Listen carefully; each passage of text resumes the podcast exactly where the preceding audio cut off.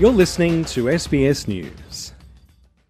The Telstra CEO has apologised for an outage that prevented 148 000 calls from connecting with emergency services. One of those calls was for a Melbourne resident who was experiencing cardiac arrest. He later died. Telstra says its internal review will be swift and forensic in determining the root cause of the outage, while the telecommunications regulator ACMA is assessing whether there have been breaches of legal obligations. Helen Bird is a legal academic on corporate governance at the Swinburne University of Technology. She's been talking to SBS's Biwa Kwan and says while technical failures can't be completely avoided, it's important that a clear and effective plan is in place to mitigate the impacts. My immediate reaction was, I know not again. And I was thinking very strongly at the time of what happened in 2023 that involved Optus. And the reason I was making that association was I was thinking if you were sitting on the sidelines watching Optus and the car crash that was occurring last year, you would have gone through your own systems to make sure there was no way that was going to happen. And although uh, technology crashes are uh, completely unavoidable, you'd have in place an incident response plan that would be so well oiled, so well tested that it would run smoothly like clockwork to get the whole thing underway and managed. And I think that was what went through my mind. And I think the first observation I should make is that they did actually get it fixed pretty quickly. It took them 90 minutes, which was impressive. But every other aspect of it seemed, in my view, to indicate a lack of practice and a lack of rehearsal of how to manage a crisis, yet again underlying the importance of paying attention to these issues as, as a corporate issue, both at the board level and for the management of the company. Usually, a lot of the technical details of how these issues arise can go to the engineers. But how do you see the, the kind of the role of the board in terms of, as you say, the, the risk management, the, the risk analysis? Look, it's important to say our board cannot prevent these issues from occurring. But what their role is essentially to try to monitor what's going on, to assess the risks involved, and to make sure that the company's got plans in place to deal with those risks if and when they arise. So when you see things occurring, for example, your competitor having that experience, you go back and say, let's renew or review our processes, ask your executive what they're doing about it, make sure that the steps are actively being taken to manage the problem. Now, I'm not saying the Telstra board didn't do that, but it, whatever be the case, if there's a loss of communication or in translation of their explanation to the management, it's quite clearly the case they haven't been doing that. They didn't scenario test, at least to the extent that the communications and the circumstances of the of the outage led to chaos, and people didn't know what was going on.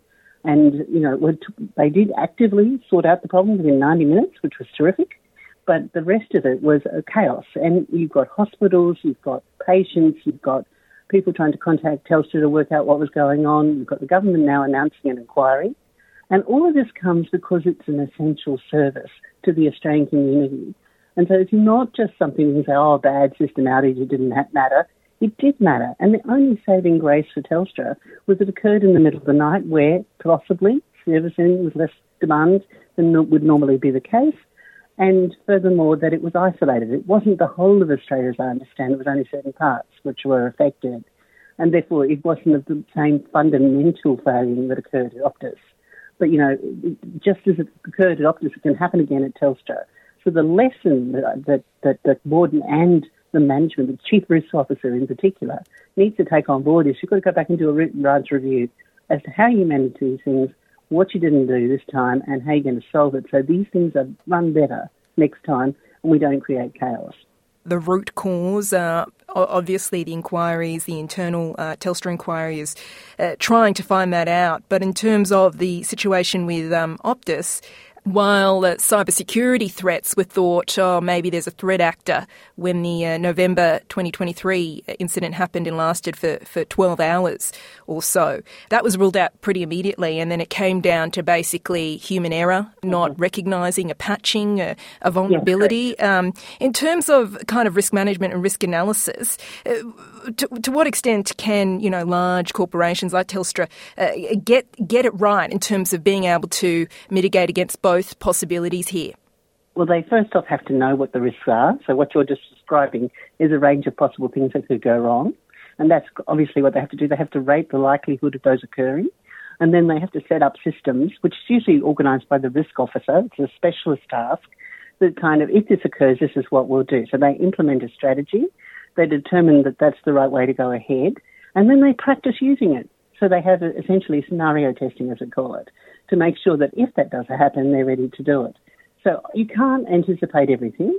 And so there, of course, are going to be circumstances that nobody can control. If you were to have a cyber hack, as you said, with some enemy party involved, it can be very difficult.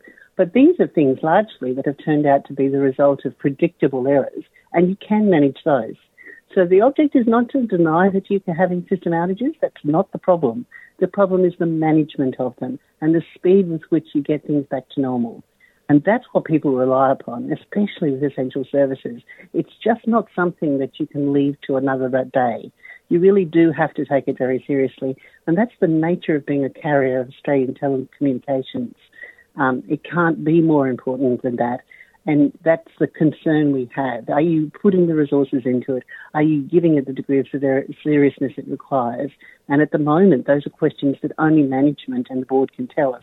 I'm sure they'll assure us that they are, but all the evidence at the moment suggests there's more work to do as you mentioned, essential service. Uh, some of the reaction from government ministers uh, to the Optus outage was to announce some strengthening of the Security of Critical Infrastructure Act, um, SOCI, the 2018 piece of legislation saying we'll probably need to require a little bit more from our telecommunication providers when we talk about triple zero, we talk about essential services. What, what's your analysis on whether we have uh, the, the legal uh, framework right in terms of, well, it seems like Telstra's not voluntarily doing it. Um, maybe we need um, a legal framework that requires that.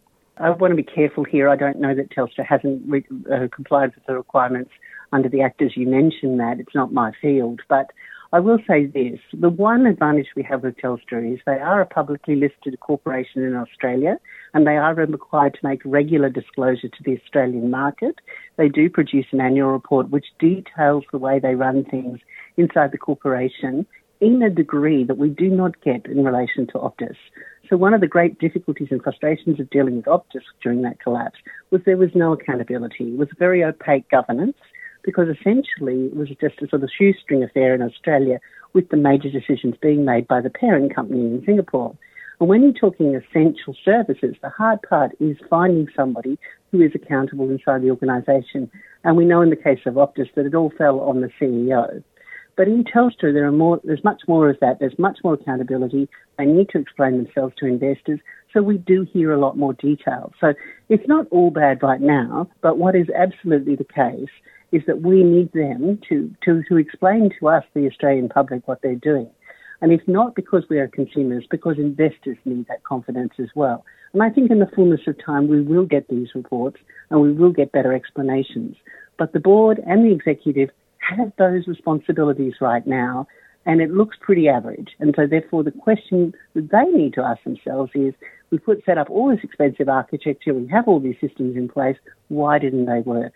Why aren't we testing more often? And why, what are we going to do to make sure that we get this running more smoothly? Because now, in the space of six months, we've had two breakdowns by two competitors, it has to be said. And given that, the probability of it happening again is extremely high. Are you confident that uh, we can prevent another Groundhog Day scenario that prevent uh, seeing another instance of this from what you're seeing? I mean, Telstra did get on the front foot very quickly. They they responded very rapidly with a statement on their website. Uh, the CEO was immediately up in front of um, cameras explaining the situation. Uh, are you confident that uh, we can avoid this happening again? I don't think any organisation can entirely avoid something like this happening, whether they provide an essential service like Triple Zero or any other. When you're dealing with technology, you have to be ready for it to fail. But that shouldn't alarm people. It should, it's a, you know, that classic example of be prepared. You know it's going to happen, and it's about how you manage the system going forward. Yes, I am confident that it will improve because everyone improves by experience. I, I think the comment that we're making right at the moment is it's surprising that it occurred to the degree it occurred uh, on Friday because um, given the, it was only six months since the last one, you would have thought a lot more would have been done. But clearly, more lessons need to be learned, and they will continue to be so the case, especially if there is another of these sorts of failings, which you have to anticipate, given everything, is, is to some extent likely. Biwa Kwan was talking there to Helen Bird from Swinburne University of Technology.